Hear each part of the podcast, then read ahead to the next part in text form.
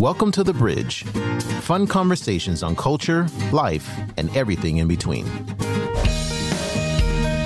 Hello, everyone, and welcome to The Bridge. We are a show that connects East and West. My name is Jason. I'm originally from California, but now I am located in beautiful Wuhan, China. Today with me is Alex. Hello, everybody. This is Alex Shi. I am from China, and I'm talking to you from Beijing, China.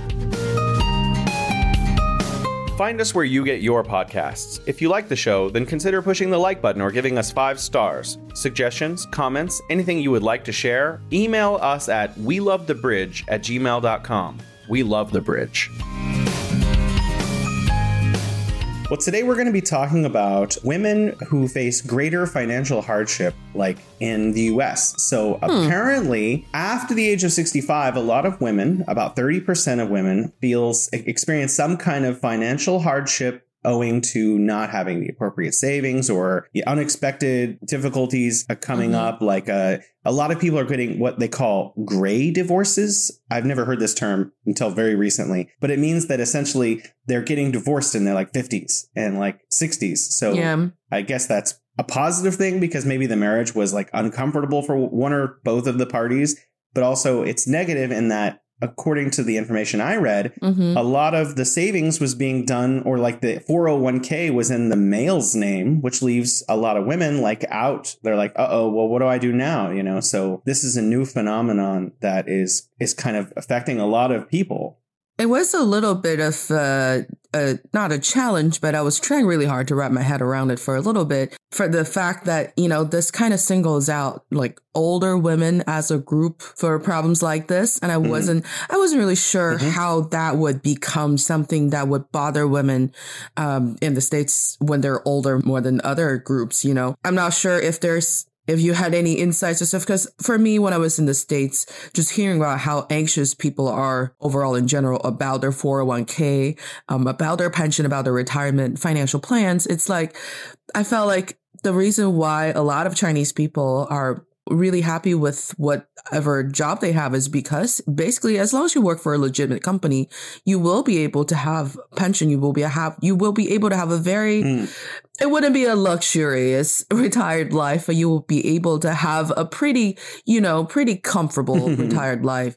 So for me to kind of read news like this, I just wonder like what's the kind of the root cause of this sort of gap between men and women, especially in the states. There, I have so many thoughts about this, but and I'm I'm not an expert, so uh, most of uh, everything I have to say is just going to be like a shot in the dark. But you know, it seems like a lot of American Americans like don't fully own their home because they keep doing like a, a, reverse mortgage. So they keep taking loans out on the the value of their home that they have already paid into the home with interest. So a lot of older people like do this like first reverse mortgage second reverse mortgage in the US and so what they do is essentially they take the value of their home yeah. and then they spread it out over the rest of their life as part of their retirement is like another kind of extra way to take care of themselves in their golden years, which essentially means they have no estate to bequeath to any of their children because the bank is going to end up owning the home when, upon their death. I, I think it's positive for the people who need to do that so that they are able to take care of themselves. Yeah. And I, I, don't think that people necessarily owe like inheritance to their children. If your child is a like a normal, healthy adult, then they should be able to get their own job and find a kind of pay their own way. I mean, in a way, that's that kind of what I think. Yeah, for me, it's like I'm like I'm starting to understand why our parents are our Chinese parents are so much on us about getting a job with a good company, so we don't fall into that bracket mm. when we're hmm. 65. I guess. Mm, yeah, because a lot of Americans, but not all Americans, by a long shot, they have 401ks or they have their own investments in stocks. And if, if anyone knows about anything about investing in stocks, all you have to do is invest across the board and generally you're going to see like 7 to 8% like every year at interest. So the people that are really suffering on these are people who don't understand how to use their money, mm. or the people who who honestly, I, you know, that's an excuse, and honestly, it's not entirely true. A lot of it is people are working two jobs, they're working 50, 60 hours a week, and like they're just barely paying their rent, and they can't, they don't have enough money to invest, and so like there's also that, you know. Yeah, I mean, it's it's. I feel like the topic is a little bit sad because when I think about older older women, I was like, it'll be me in 30 years, and. Aww. I know. but I feel I for for me the word that you mentioned they don't know how to sort of invest is something that I felt like. So I have friends who um, took out their 401k because they felt like at the moment they were not having enough money saved up or the 401k calculation, uh, whatever you call it, it's not going to be able to support them when they um, mm, become out of a job or be, when they retire and they would use their 401k to make certain kind of investments or buy certain financial products and of course that comes with a lot of risk and the consequence or the outcome of course wasn't happy. It wasn't it wasn't a happy ending for for my friend. You used to work in the stock exchange in some capacity didn't you? No i no i wish i was that smart. My mom my mom really wanted me to but i i was very bad with numbers well, I thought you worked in Wall Street in some capacity. No, I wish. I really wished. I really wish I were. I was. I was smart enough and was good at math enough to work on Wall Street. no.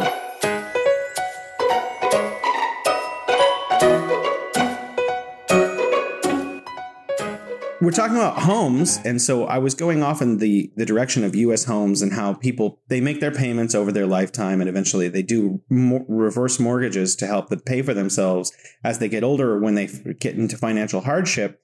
But you know in china you have kind of like this other aspect to things where Chinese people are very serious about their real estate. And like, if you want to get married, even you need to be, you need to have a mortgage. Oh. it seems like people, eh, real estate is the, the primary vehicle for investment or has been over the last 20, 30 years in China.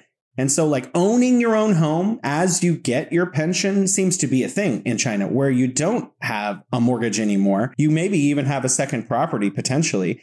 And so, like, yes, you're getting a pension. You say it's not going to be luxurious, but they don't have a house payment. They don't have rent at all. So like that pension is just for their expenditures. That's what my mom says. She doesn't understand why I want to spend more money on renting a nicer apartment. She's like, why don't you just, you know, I can help you with a down payment and you take care of the, the. Oh my gosh.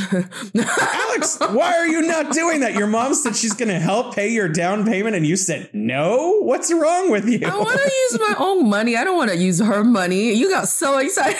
Alex, hilarious. you have to say yes. Say yes. See, see, this is, this is why I wasn't qualified to work on Wall Street.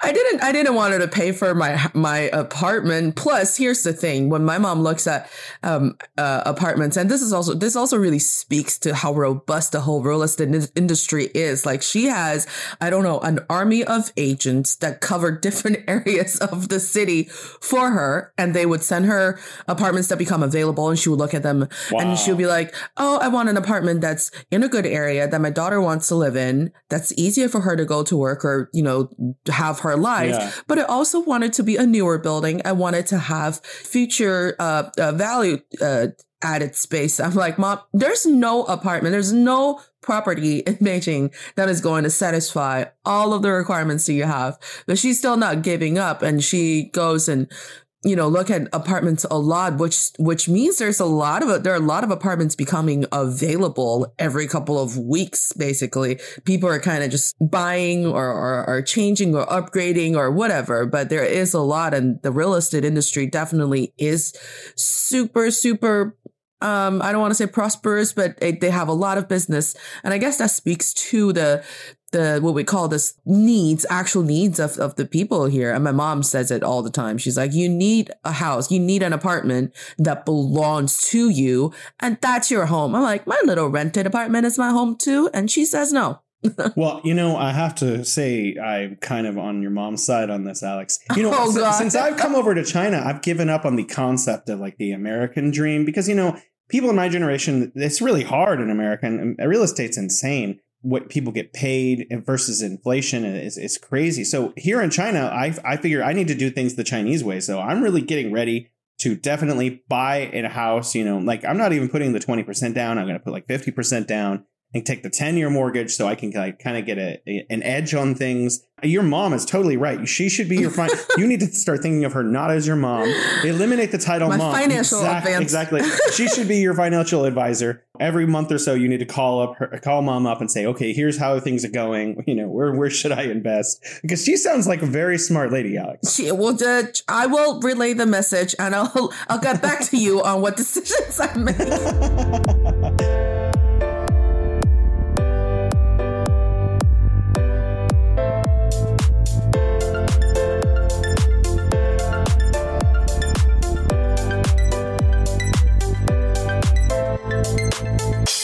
You know, I was thinking about gender roles because this apparently it's 20% of men in their over 65 in America who are experiencing financial hardships where like a thousand dollars is like, you know, a crisis. Yeah. But it's 30, 30% of women who are experiencing the same, the same thing. So that's, you know, millions and millions of women more than men. So I, I wanted to address that a little bit. And I was like thinking about gender roles. I want for our American listeners, maybe they don't fully understand the difference in gender roles and how they've evolved in America versus China. So I kind of want to just really quickly touch on that. So, you know, my grandparents' generation, I think it's very well known. Actually, my grandmother is kind of the opposite. So it's a really, I was thinking my, my father's mother, she worked her whole life. So I, I don't think this is a fair analogy. She worked in a cannery, work like canning vegetables and stuff.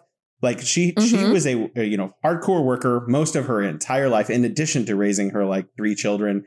So she was like, she was actually Yeah. kind of broke, breaking out of those, those roles a little bit her generation largely women were expected to like stay home and like use the new like oven to bake goods for the kid. I don't know you know the black and white movie like that you see like on tv or whatever. Yeah. like that was pretty much her generation. She was kind of an, an outlier there.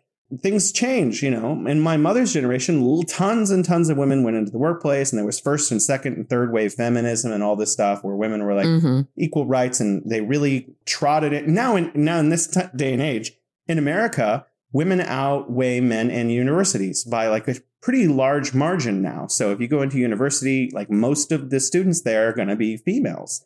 So they're really taking over the whole entire the workplace which is really positive because they they worked on it so hard for so many decades. But i also read statistically that chinese women out outnumber men in universities now which and they're actually a smaller percentage of the population. There are more men than women in China, but there are more women in universities than men in China. I was wondering if you could shed some light on that. I mean, I, I wouldn't know the the you know the very thorough consensus um, and how that becomes reality. But in my university, uh, shout out to Beijing Foreign Studies University. Can I do Yeah. that? Um, we had so many female, so many more female students than male students. My I was an interpretation, uh, English translation interpreting major student, and there were 24 people in my class in, in our cohort that year. Only two were men, and the, the rest of the 22 were all women. And then a lot of, I am, I, I'm imagining that the, the reason why there are a lot more girls than, than guys in uh, colleges or higher education was because there are probably a better, like a bigger number of students being enrolled into programs um, in universities. And then those big number students programs are more arts than, um, uh, you know, math or engineering. So overall, I think girls probably outnumbers guys a little bit more, but, um, there are, like you said, there are more guys, like, cause this is like census wise, there's more guys than, uh, they're more male than female. And I would imagine that that part of that gap is going into the, the labor, the labor force of the society. Mm, mm. And they're probably already working. So Speaking of like heavy engineering kind of math majors, I was looking at some statistics, and women are also taking over in STEM fields in China.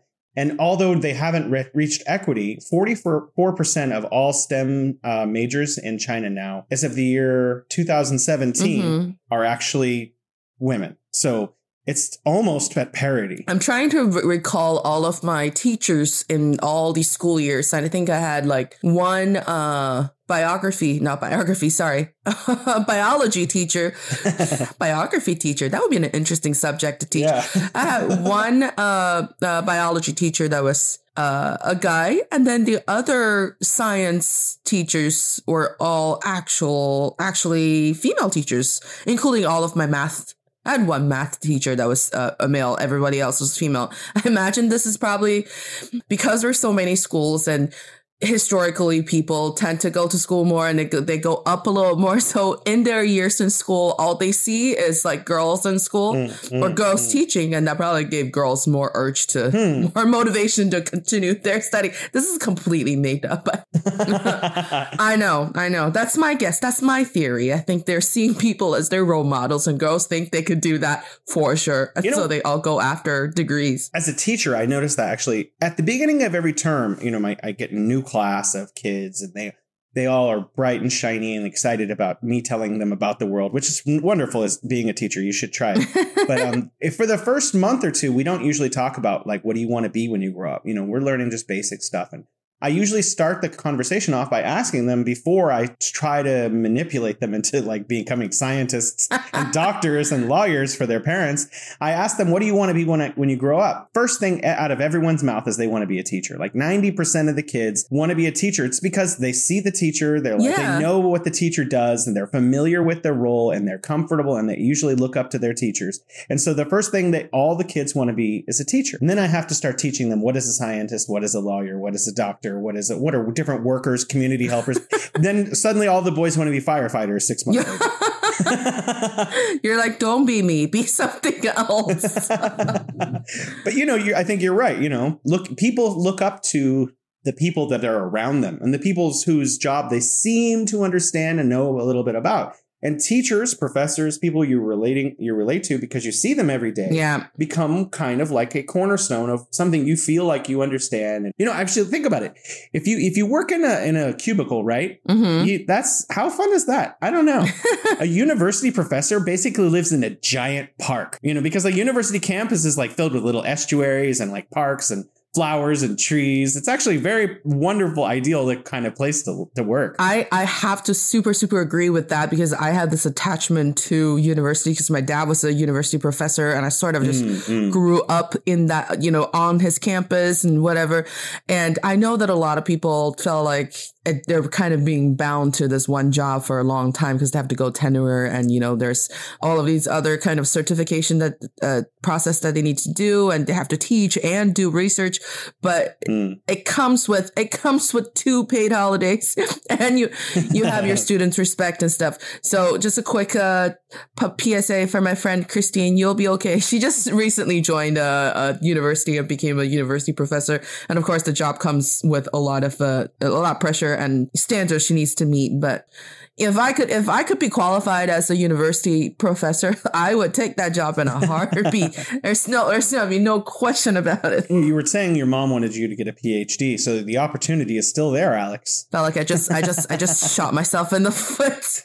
you know, your mom has all kinds of very good advice. I guess she's she's smarter than I give her credit for. She does definitely seem like a very smart lady. Buy a house, get you know, invest your money wisely. Like uh, get a PhD. That she didn't she say she would pay for that?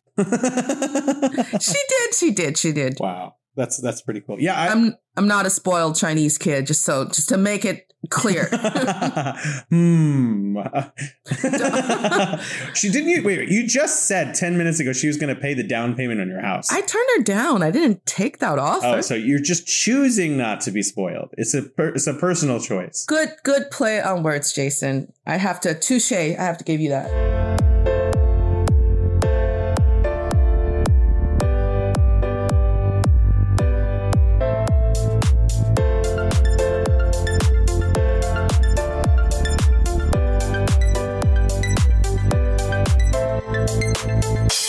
So um, I also read about this is 2007 again. There are 88 self-made female billionaires around the world. That means they didn't inherit any of their money. They started out with less than a million dollars, and now they are all billionaires. Mm-hmm. 56 of these are Chinese businesswomen. so that's a full two thirds of all self-made billionaires in the world are Chinese females. I Okay, I, I, look. I'm not trying to paint anybody in a negative light, but I do have this anecdote. I think I forgot if I mentioned it before, but sure, sure. I remember when I was leaving the states, I was going to come back to China.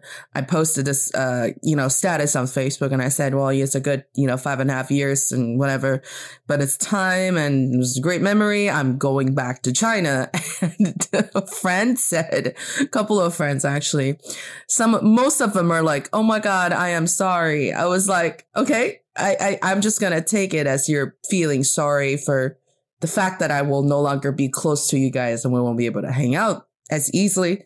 But one of them was very straightforward. And I don't believe he had any bad intention behind it because we were pretty close friends in grad school. And he said, God, I am so sorry that you're going back to a place like that.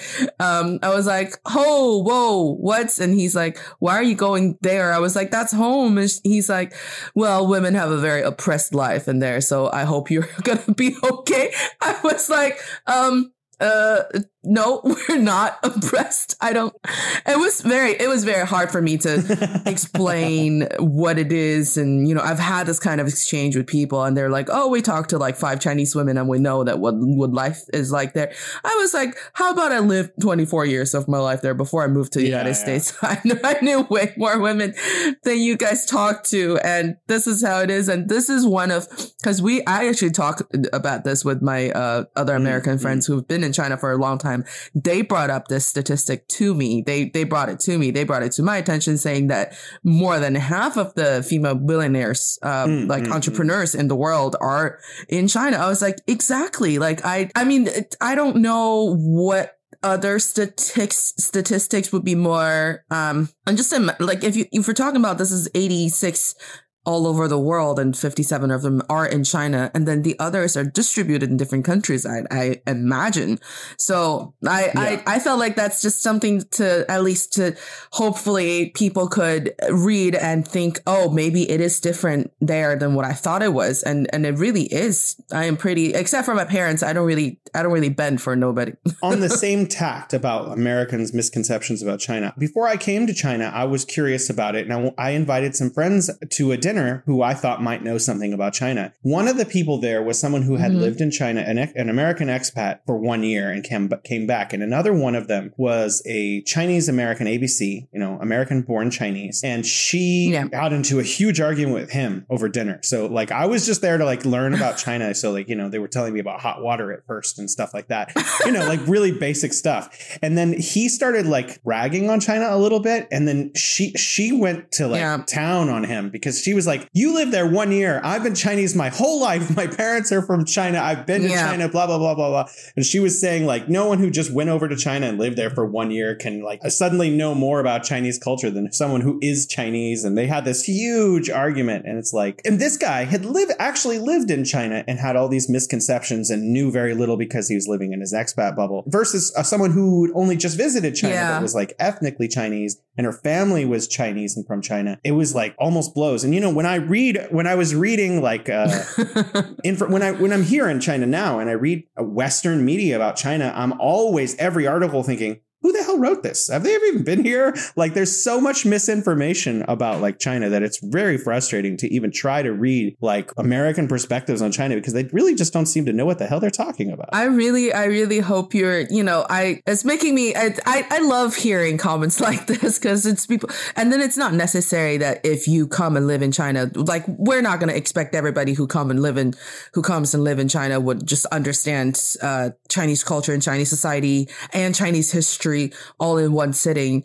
Cause there are people who stay here for a very short time and that kind of just corrects everything that they think they used to think about China before. Yeah. But sometimes. Yeah. But there are people sometimes. who live here for a long time and still never really opened up to what China is and what she or he could do, you know, in this country. But I, I, I ran into after one of a, a performance, the performances I had the other day and there was, there were a couple, you know, older American couple and it turned out that the guy was a, uh, senior management of a very big, I'm not going to mention name again, mm. um, a very, very, very big automobile uh, uh, company uh, from the States. And he's been here for a couple of years, I think three four years. And he saw, he was here, of course, during COVID and everything else. And he's just like, you know, he was a little tipsy, but he was like, he said, China is mm, awesome. And he's like, and you, he said, you women here, you just, you just, you just take it over. You just take it over. He said, this is why they don't like me back in the States, but you just take it over. So I don't know. Some people see it, some people don't, but I do, I do hope that, you know, if you've never lived here and you, you really want to talk to people, talk to Chinese people. Apparently we speak English. Hello. and talk to people like Jason, who's been here for a long time, who's like thoroughly enjoying his life.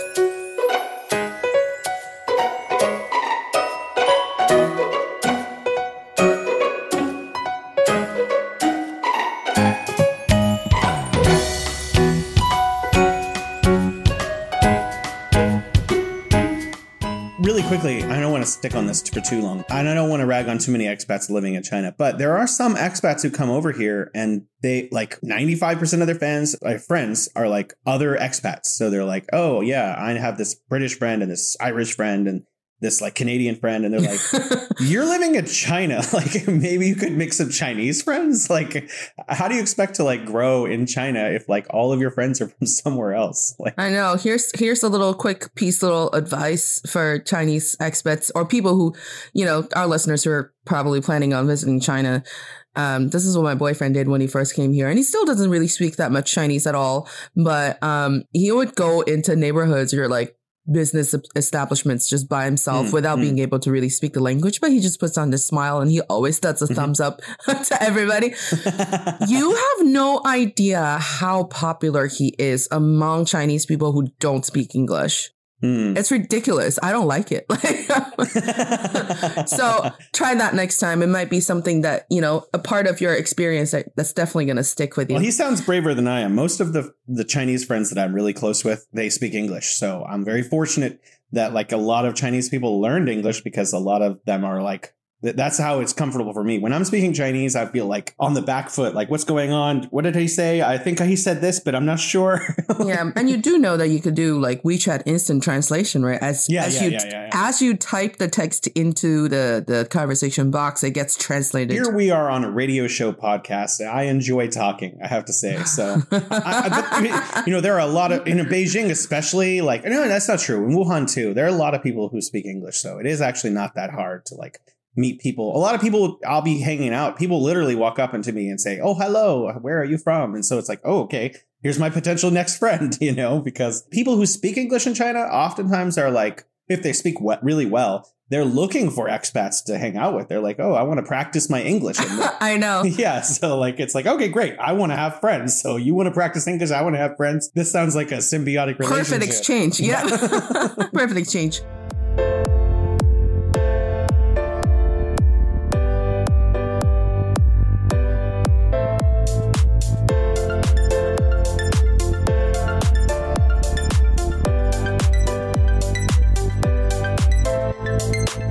You know, I still wanted you to flesh out maybe a little bit about like how have you seen or have you perceived through your mom and dad and your grandma and grandpa, mm. like how have gender relations like evolved been evolving over the last, you know, I don't know, I guess since your grandparents' generation at least. Yeah, I felt like I could be a little bit uh not blinded, but I might not have an overall picture. But for my family, felt like it's a good representation of what gender roles really were in in my grandparents' generation and my parents' generation because my mom's side of family is from the rural area and my dad's mm. side is from sort of a smaller town.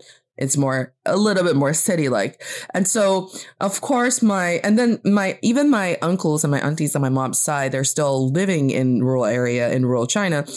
And for them, I felt like the gender roles didn't really change. And people like to mm. think like, of course, women give birth to children, you know, but when it comes to houseworks and stuff, they're both really working. If it's mm, it's farming mm. time, they will be they will both go into the field and mm. come back. If they have to take the kid, to take the kid. When the kid is old enough, or their siblings, older siblings, just take care of the younger siblings, so that both mom and dad could go into the field and do the farm work.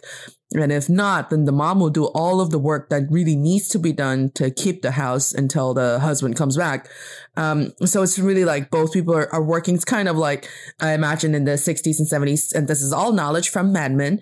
Um, you know, mm. in the States, women are home kind of taking care of the household, and men are kind of working in different areas, except for I didn't really have the firsthand information of what other women were doing around my, for my people that are of my grandparents' generation. Uh, for my dad's side, my, my dad's dad, my grandpa was, uh, was, uh, part of the army. And my grandma, like my dad's mom, my nana, she was a kindergarten teacher. Well, she still, well, she doesn't teach anymore, but when she was younger, she sort of just started her own kindergarten in their bigger living room at the time. And she has taught a lot of people and a lot of those people turn out to become uh, kindergarten teachers um, themselves. And my, my grandma, my nana was working her whole life. Like she was never a housewife. And it was not like she worked and became this mm-hmm. like big entrepreneur or, or, like role model or whatever, but she was always working. And my, my, my grandma, my grandpa who passed away when I was very, very young, I never really got to meet him.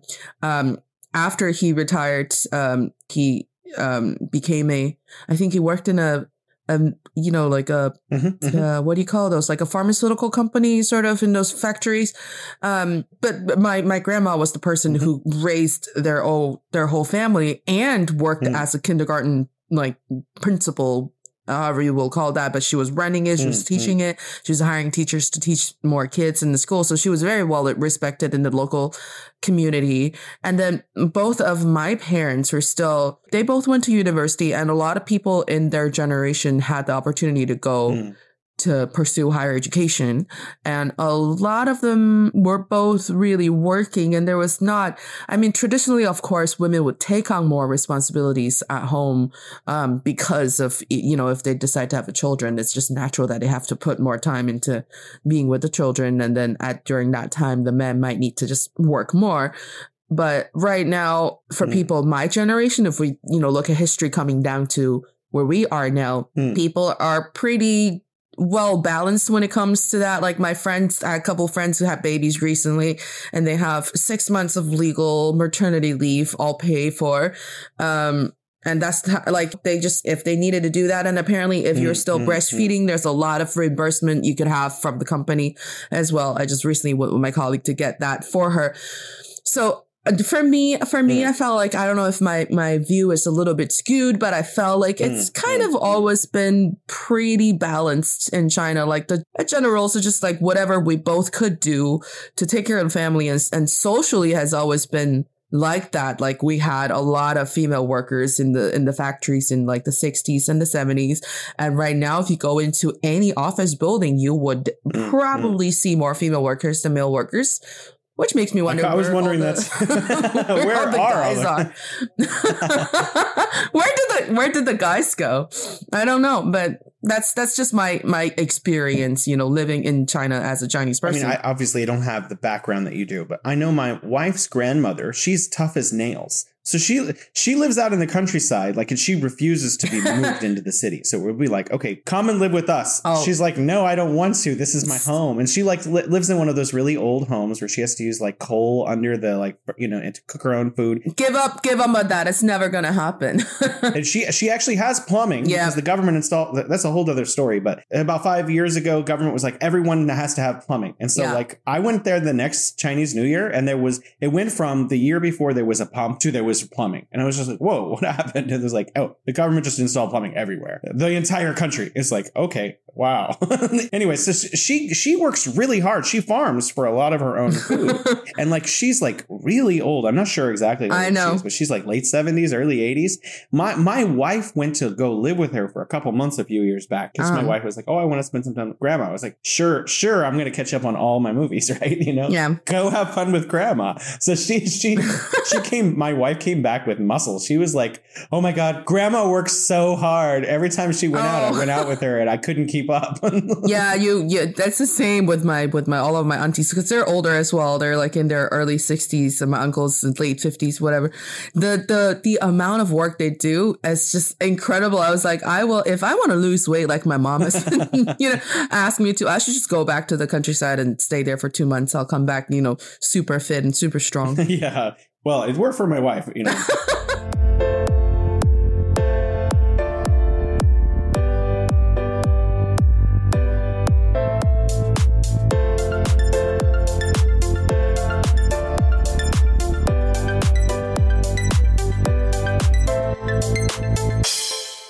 I was reading that same article that we started out with, and one of the things that it attributes women having a lower uh, pension in America to is women taking some time off for their their babies.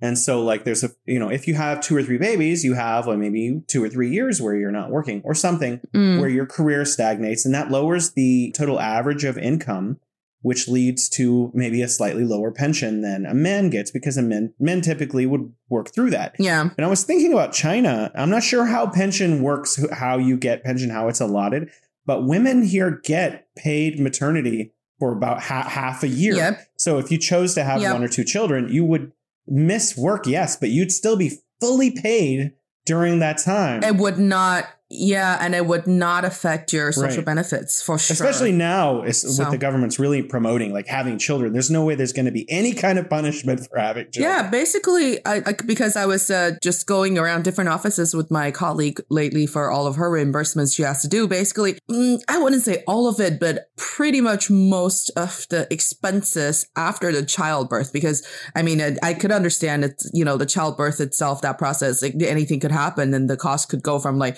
two thousand kuai to like two hundred thousand kuai Mm, mm, different. mm, so mm, I, I don't imagine the company would just pay for all of that.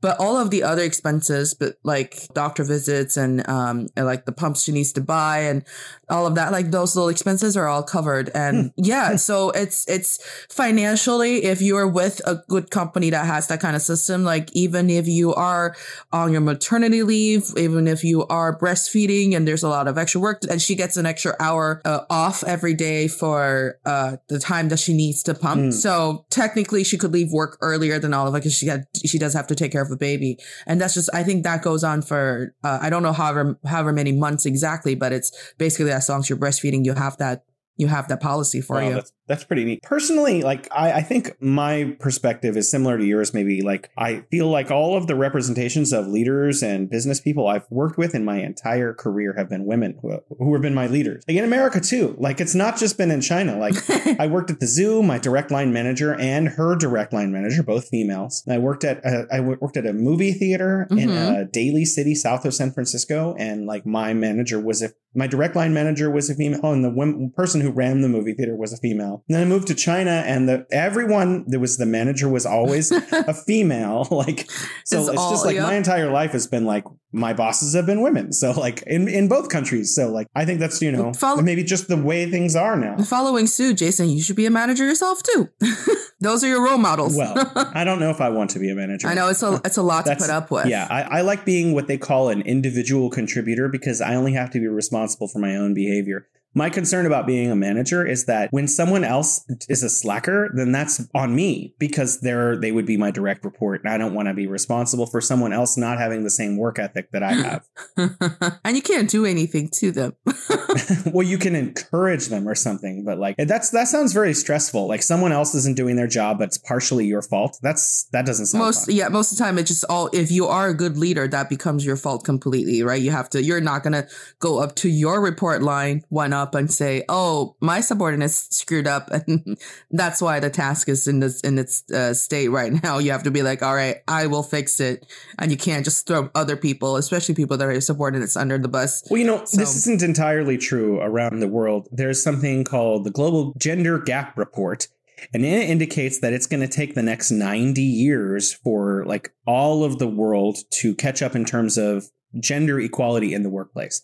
So there's a lot of places around the world where this isn't coming to fruition, where it's not happening like it is in, in some more developed countries. So there's a lot of progress on a global scale that still needs to be made. Absolutely, and I, I I do know that there are a lot more programs, like you said, there are a lot of a lot more women in China uh, studying and working in STEM, and there are a lot of programs in the world that sort of try to give girls and and especially younger girls the exposure to STEM when they're when they're kids when they're still in school. And that's I guess that goes back to what I was saying in the beginning. Like if you see it as a kid and you see that you could do this, you see that you could be a math teacher, you see that you could Mm, become really cool doing chemistry stuff to a bunch of younger kids. That'll make you want to do it, or at least that'll make you think Mm, like that's an option mm. for you in the future. So I, I think, like you said, um, it may, it may take some time because history is history and it has its, it has its uh, residuals or whatever. But I, I guess as we progress forward and with more stories about female entrepreneurs. I, I don't know if there's like stories for all of those six, 86 female entrepreneurs that you, you talked about.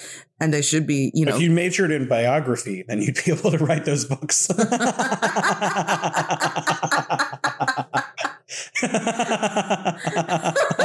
I, I I think I'm going to look very seriously into that. And then that's going to be where my money comes from. And I'll pay for the apartments. You know what? You could probably, instead of writing 86 books, you could probably just start with one about all 86 of them or whatever. And then, you know, like, hey, here's, and then you just call them, hey, I'm doing a, a book about the other 85 women. Do you want to be in the book? And you just keep doing that. Look at you. Like, yes, yes, Look yes, at I want to be in the book. I want to be in the book too. Yeah. we'll probably get a phone call from someone say, hey, drop that idea. We already started writing about it. yeah. How dare you? I started this six months ago. yeah, but I do I do want these stories to be really widespread and it helps younger people for sure. Also I felt like it'll help the world kind of look at China in a different through a different very different lens, you know, with all of these female entrepreneurs we have. And if you really if that really interests you and you dig a little deeper into I don't know, social media or whoever that you know that have any understanding of what this place is like, then you just look at it and, and, and, hear these stories and you'll you'll know kind of I will say that no place in this world is perfect, but it really isn't. Like my friends on Facebook really didn't need to feel feel sorry about me coming back home.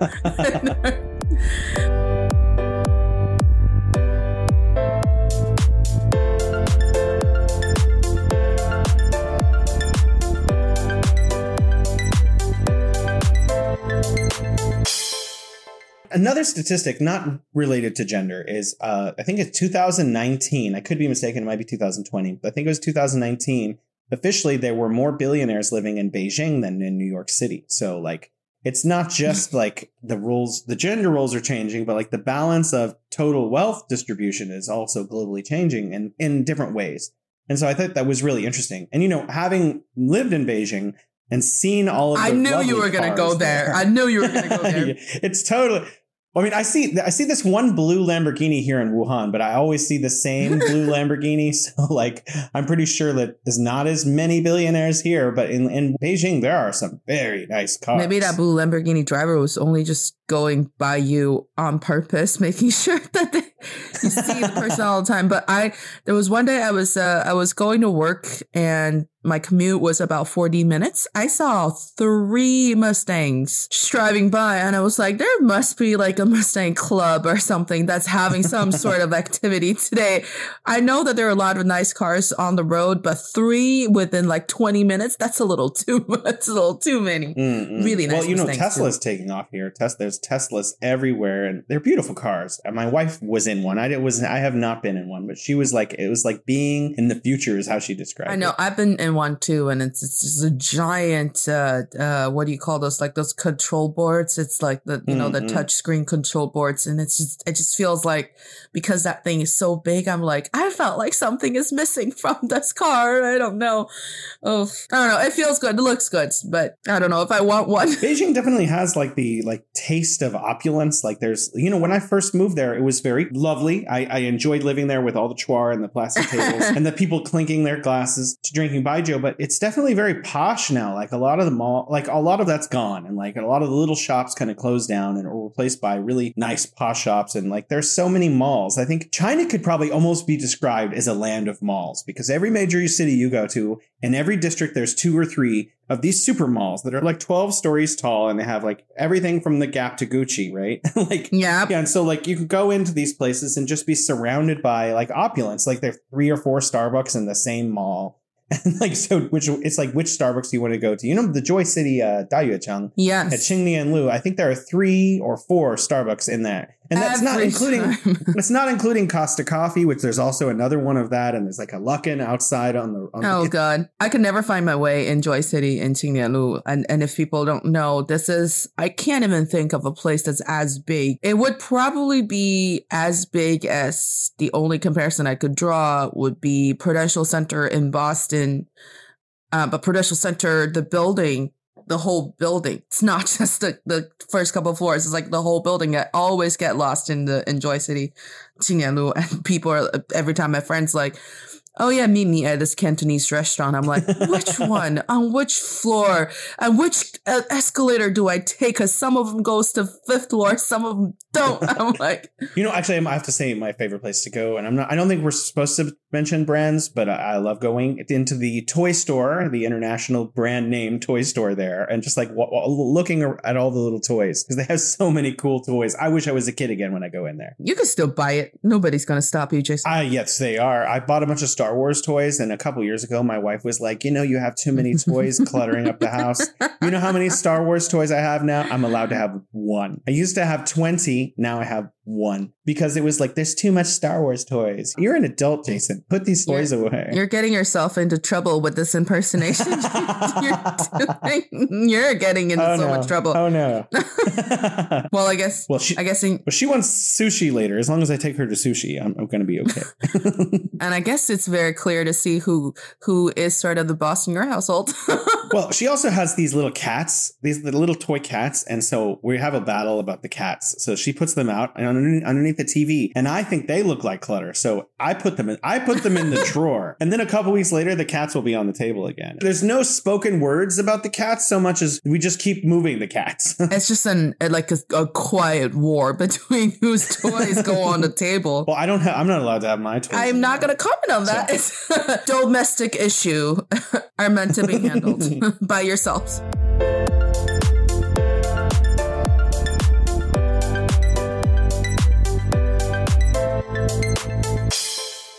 In terms of like gender roles changing with the larger percentage of women in the university system both in the united states and in china than men it seems like all of the future like a lot more of the future leadership roles will probably be taken up by females. And so it looks like the progress that women started you know in, in the united states anyway 50 or 60 years ago and in, in well i guess even longer than that you know, because the women's suffrage movement a, a hundred years ago right? Mm-hmm. so yeah it, it looks like that progress is really coming to fruition in our lifetime and in at least in these I, I i am a firm believer of that. I felt like where whatever you know traditional view of gender roles in different workplaces different cities or different you know parts of the world that's probably gonna we're probably gonna see a change. And that's not to say that you know the people that are in the in those jobs on those you know in those positions are not doing good enough of a job and we have to have a change. It's just naturally you know because of how how the whole women's rights and expectations on women in society were changing over the years. That's kind of a destination that won't be we, that no one could avoid, and it's just going to bring about these changes that we're talking about, and we'll see more female leaderships. And we're kind of already seeing that in leaders of the other countries and like the entrepreneurs we talked about so many times in this episode. And I think all of these female managers that you had in the past are probably going to rise up and become some bigger names. Well, I certainly hope so. But, you know, it brings us back again to the original uh, topic about women who are retiring and these gray divorces who are impacting women because apparently 45% of women who eh, experience a gray divorce eh, experience a decrease in living standards. So I'm wondering, and I don't I don't know if we can answer the question today. Maybe it would take statisticians to go out and do more research or something. But like, is this a trend that won't be there in 20 or 30 years? Or is this something that, is this a remnant of an older time that this is still impacting women that they get divorces in their 50s or whatever, and then their quality of life goes down. So will this stop happening as a trend later? Or is this something that people of the, the America you need to look at and figure out how to more equitably divide up like living standards amongst both of the, the parties in a divorce? It seems like a very complicated issue but it is one that's impacting millions of people, millions of women. Equality is hard to hard to reach because there are so many factors that play into how things are calculated and distributed. But equity is like if I do what I do, I get what I deserve, basically. And if I am a woman and naturally I need to have a couple months of my life where I am fully committed mm. to raising a child or being with my family, like that's part of yeah. keeping the family going or whatever. I do feel like this again every time I read articles like this, the one that you you know, you, we were sort of referring to, it's gives me some sort of urge or motivation to do something about this. But it's again, I don't think I can have any power over it, but I do think it's a, a, an issue that needs to be addressed as as a woman myself it's really hard for me to think like oh these women working like you said two jobs three jobs to to feed the family have to suffer even more at the time when they're supposed to retire and and enjoy their lives. Like and then if you we had um we we have another episode if if you go and dig it out with that we we talk about retirement life for people in China mm-hmm. and when we talk about like I said the word retire in Chinese it means quit and rest basically you quit your you quit your job and you could rest for the rest of your life. Like however many years you could live, you could just enjoy it. And for anyone to look at their years where they're not as physically capable, to look at it with anxiety and stress, that's kind of like, like if society as a whole doesn't want to solve this problem, then mm, it's mm. like imagine the bigger when this becomes something bigger than what it is right now, when the gap mm. becomes bigger, when the amount of financial pressure that older women after retirement would face, that's like I I don't know. I don't think anyone would want a society really like that. And if you don't want that, then something needs to be done kind of mm. right now. You know, we have to not we, but everybody. Androids. oh my god. Oh. okay, or maybe I'm a little off point here. Okay, so actually, I was thinking it would actually be really quick fix, and I'm going to sell China here for a moment. You know, China has like what a lot of West Northern European countries have, and Western European countries have. That you know, it has a kind of degree of socialism. And that I think this America needs to start embracing that to a little a little bit. So if women are being down calculated 40 years that they spent out of the workforce because they were having children, like they need to change that. And so they just need to recalculate, okay, this woman had three children and she was out of the workforce probably because that and like take that out of the calculation towards the way that her pension is going to be distributed.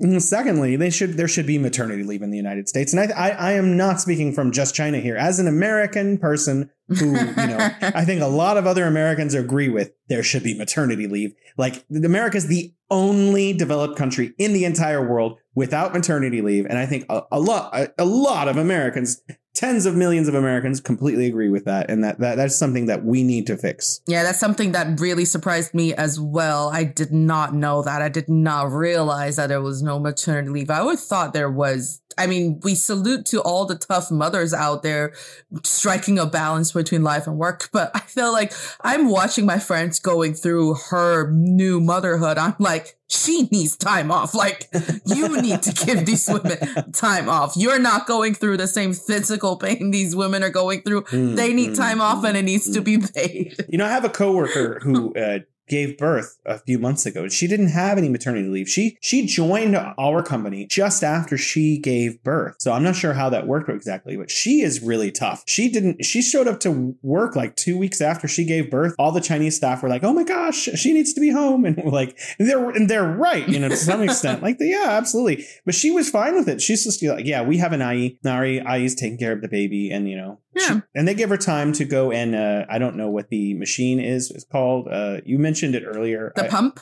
The pump. Yeah, she has like a robot pump thing. I don't know. Yeah, I mean, I mean, each woman recovers differently, and mm, different families mm. have different, you know, expectations of how they want their new mother to protect herself and help raise the baby to make sure that the beginning of this new life is going to be smooth and healthy.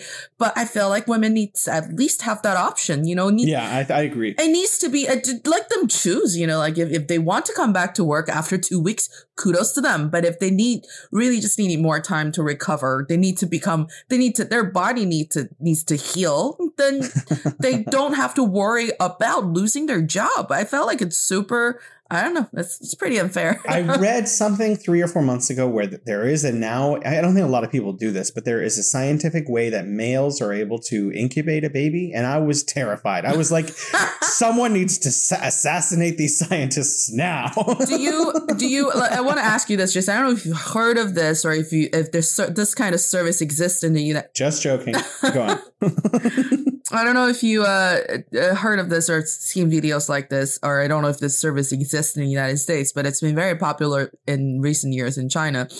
Um, hospitals or these, you know, care given, they're not really hospitals, but people could go in there to spend the first month after they gave uh, birth to babies. These facilities would offer this experience for dads or for, for dads to be to experience the, uh, the delivery pain from, you know, from the, to feel what contractions. What are they like? Take a knife and stab you? I don't, this is terrifying. It's, it's these little, you know, uh, electro pads they put on your, on your belly and they were basically creating that sensation with uh with uh shock waves i guess.